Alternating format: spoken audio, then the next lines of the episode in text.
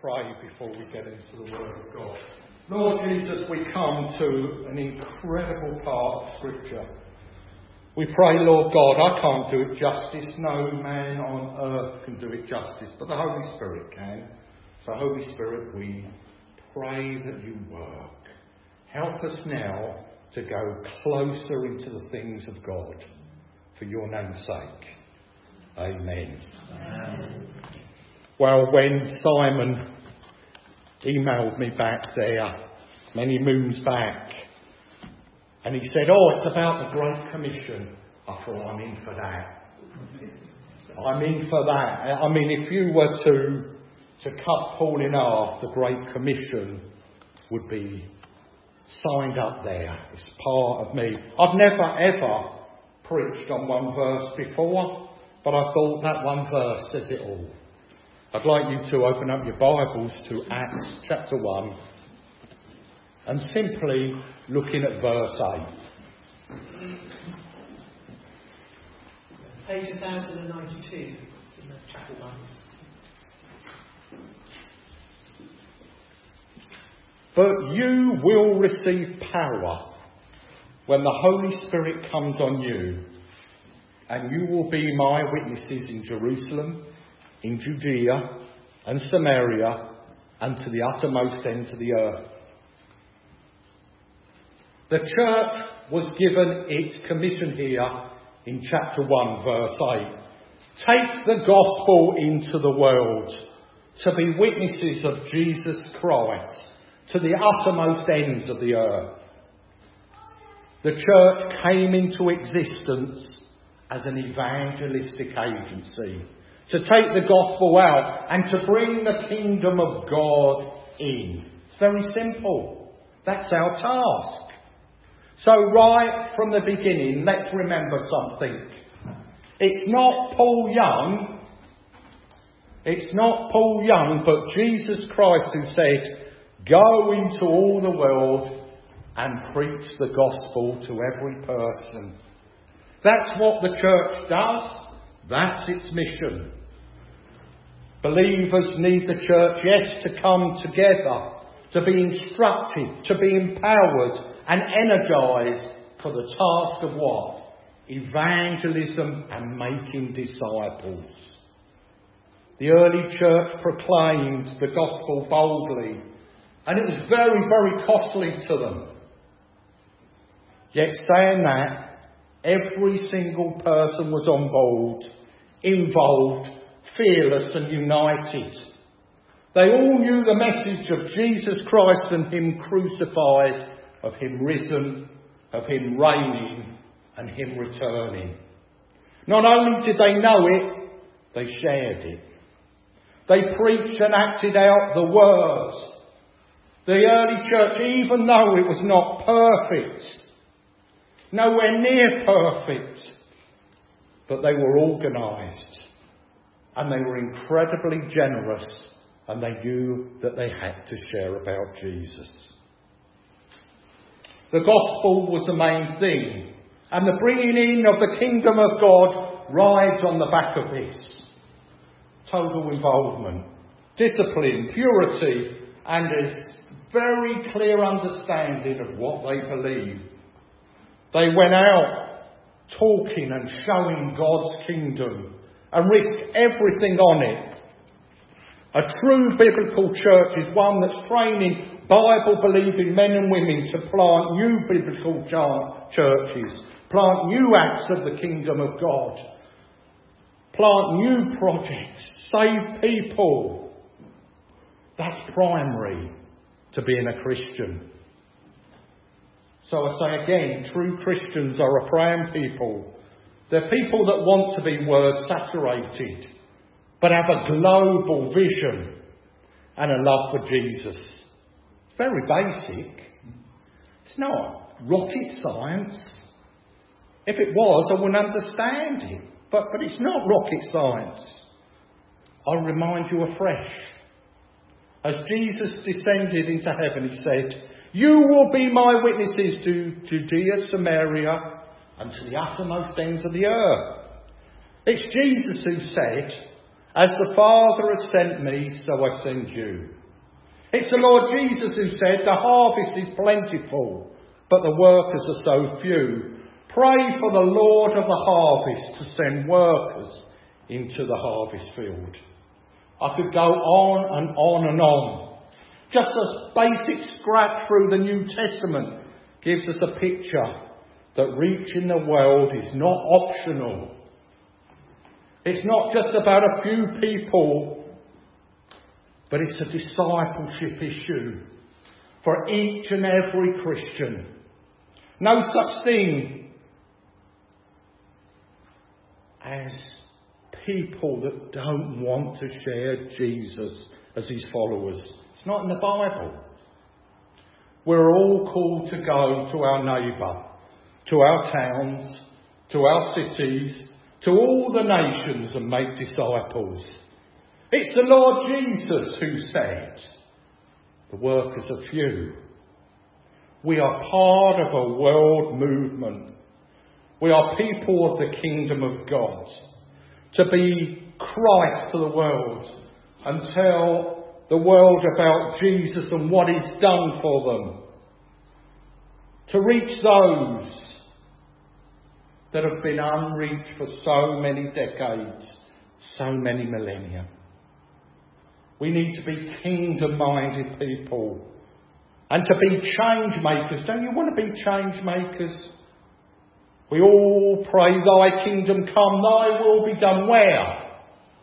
On earth, as it is in heaven. That's what I'm signed up to. I don't know about you, but that's what I put my name on the dotted line to. It's here, it's now. We are part of that. We are a transforming body of people. That's our business. You want to know what transformed Christianity from a boring set of rules to life changing life? Living to the full. Have you start, sat down and thought, oh, my life's not living to a full, it's actually quite boring? It's vision that makes the difference. It's mission, it's outreach. It's doing His work in His name and transforming lives and culture and history. That's what I'm part of 100% I'm signed up to. Then it's good news. Then it's good news, isn't it? It's not a place to be gloomy at. I choose to celebrate I choose to celebrate. Today, more people are getting saved than ever before in the history of the world. 50,000 people added to the church every week in Africa. It's a wonderful thing, isn't it? South America has seen one of the most miraculous revivals in world history. Today, their outreach, their sending of missionaries far outstrip the missionaries being sent by the UK. In 1945, there were 90,000 Christians in, in China. Today, the church has 77 million Christians and growing daily in China. The church is exploding in many parts of the world. I choose to celebrate the food programs that Christians have set up across the planet, saving millions of lives each year, don't you? Who do you think it is across the third world who are the number one group building hospitals, putting in water pumps, irrigating great parts of parts land? Who is building the dams and the water wells? 25 years ago, dirty water was a major killer. Yet in the last 12 years, the situation has got 140% better. Most wells are being dug and drilled by those following Jesus. Who is in the forefront of sending doctors and nurses to areas that have little care? It's not the church times saying this, friends, but the United Nations humanitarian reports. 25 years ago, 80% of the third world was illiterate. Today that's down to 20%. Who built the schools? Who sent the teachers? The church did. There's lots to be encouraged by. Who is building the homes for the homeless, setting up and running the refugee camps, putting sanitation into the shanty towns? It's the Church of Jesus Christ. Take Christianity out of the homeless work and the centres in Brighton and you haven't got much. You just don't have much. Take out the schools and the youth work and the old people's group across this country and you're left with very, very little. The UN Humanitarian Service reports again and again and again that it's down to the work of Christians. And that's what I'm signed up to. That's what I'm signed up to. Sadly, I meet too many gloomy Christians.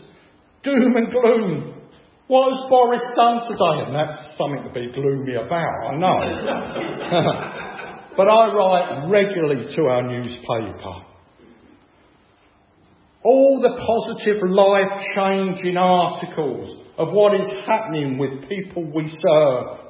I might get one article in out of 20 the editors always write back with a smiley face. And they write something like this Good news does not sell papers, Paul. That's what they say. They put another rubbish article about Katie Pricing instead. That's true. It's true. We can so easily get stuck in the issues. I've been doing an overview of a book of the Revelations in a church in Hove. We've been going through five different services upon it. And there was about 250 people in this church. And I asked them, how many of you have read the book of Revelation through? Now this is a good church. Do you know how many people put up their hand?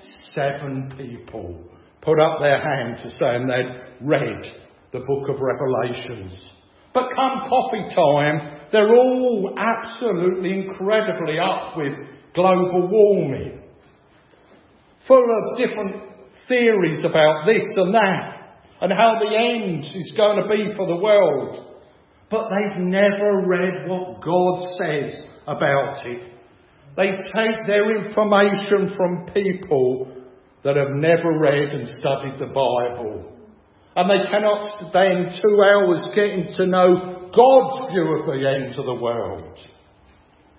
God told us how it ends, spelled it out in the book of Revelations. I read this, friends. God wins, God reigns, and God comes to set his kingdom here on earth. Even in this poor old land of UK, where churches are sometimes small pictured, sometimes dying off, let me tell you, God is doing amazing things. I get the privilege of seeing so many amazing works. Too many Christians are struggling, depressed, flat, wrong focused. Nevertheless, here in the UK, through churches praying and studying God's Word and giving, through the empowerment of the Holy Spirit, are endeavouring to overcome our failings and pressing on to the high calling of God and changing their communities. I see it every week. It's the decision. Press on to the upward way daily. I have a crazy vision for Off the Fence, always did, and the church in Brighton Hove to see a great end to social and spiritual poverty. Do you know what I get most of? People coming up. Paul, that won't ever happen until Jesus returns. So? So I'm still working towards it. If I went home just piling up what I've heard from some of our homeless people, some of them that died even this week, on how many runaways committed suicide, how many children this week, in the school system has just fallen through and, and life busted out. How many young people need to be sectioned? How many terrible stories of the women at our Gateway project, or the people that have come out of our centres with decisions of is it food or is it warmth I give to my children, I would go nuts. I would go absolutely nuts on a weekly, on a two weekly maybe, uh, round of disaster. But the truth is, as I look over 25 years, the truth is we see miracles so often. Over 25 years I've so, seen so many people in the name of Jesus Christ clothed and fed and washed and housed and trained, given hope, shelter, healed. God is active. I chose not to be bored, not to be ill informed, not to spend my life on secondary issues. Jesus said, go. Friends, the doors are so wide open. I can go to the council, to the football team, to the homeless, to the top businesses and share Jesus. They invite me to share. They're not hostile. It's a fallacy. You know, what I've told again and again and again and again when we first started was this. Brighton Council is so anti-Christian. We've been the mayor's charity for the last five years running. I've got politicians that are patrons, councillors that are patrons. Every mainline party have asked us to pray for the starting at the Chamber of chamber of meeting before they start their council meetings. I was told by miserable Christians the schools will never let you in. Are you joking? Are you joking? So many opportunities. In fact, I've got so many opportunities in the schools, we've had to go digital so my people can be in five schools at once. They tell me that they don't want to sing. They tell me, oh, you're not allowed to talk about Jesus. Well, that's not the evidence I see day by day. I see so many opportunities. We get access and friendship from the police, social workers, policy makers. We are not excluded. If anything, we're being more listened to than ever. You see, they don't have the answers, but we do. Friends, we are building the kingdom of God. Instruments that make music in his hands. How does it end? The earth will be filled with the knowledge of the glory of the Lord as the waters cover the sea. The kingdom of this world will become the kingdom of God, and he shall reign forever and ever and ever. And that's why they call it the good news. The world is filled with despair. Our task is to bring hope. It's us who should be bringing hope. We are called to change this world. I've done the sleep out this last year. Well, I've done 25 of them. And it was such an honour, perhaps more than anything else, to get one of the most ugliest fellas that I've ever seen who'd been homeless for, for 30 years, I believe. No teeth. The drugs had got to him. But his life had been changed round, and he comes to our services every Friday, and now he lives somewhere and back at work, and he gives me a kiss on the cheek. It's worth all the weight of gold in the world, my friends.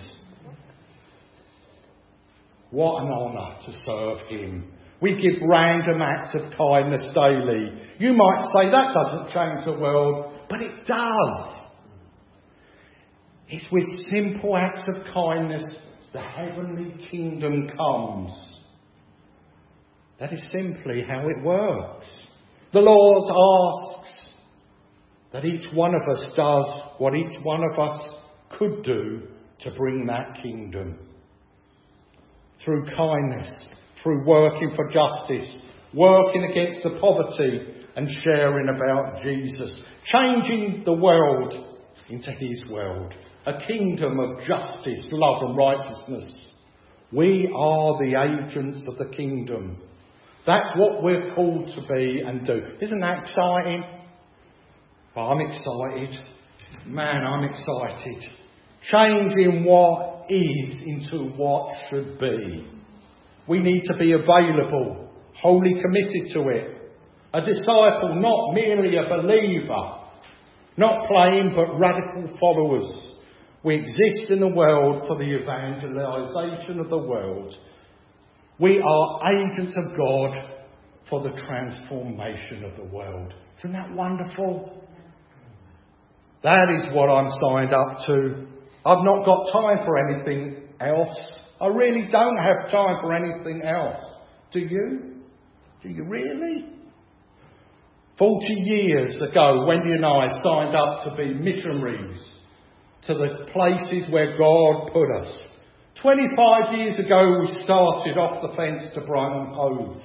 And in Jesus' name, every day the hungry are being fed, the thirsty watered, naked clothed, broken put together, friendless have a community, the homeless house, sick are healed, and thousands that have been walking in darkness have the light of Jesus, and so much more. Are you part of that? Are you signed up to it? Let's be miracle workers in the places we call home and truly make it a better place to live. The promise was quite simple. But you will receive power when the Holy Spirit comes on you. And you will be my witnesses in Jerusalem, Judea, Samaria, and to the uttermost ends of the earth. Amen.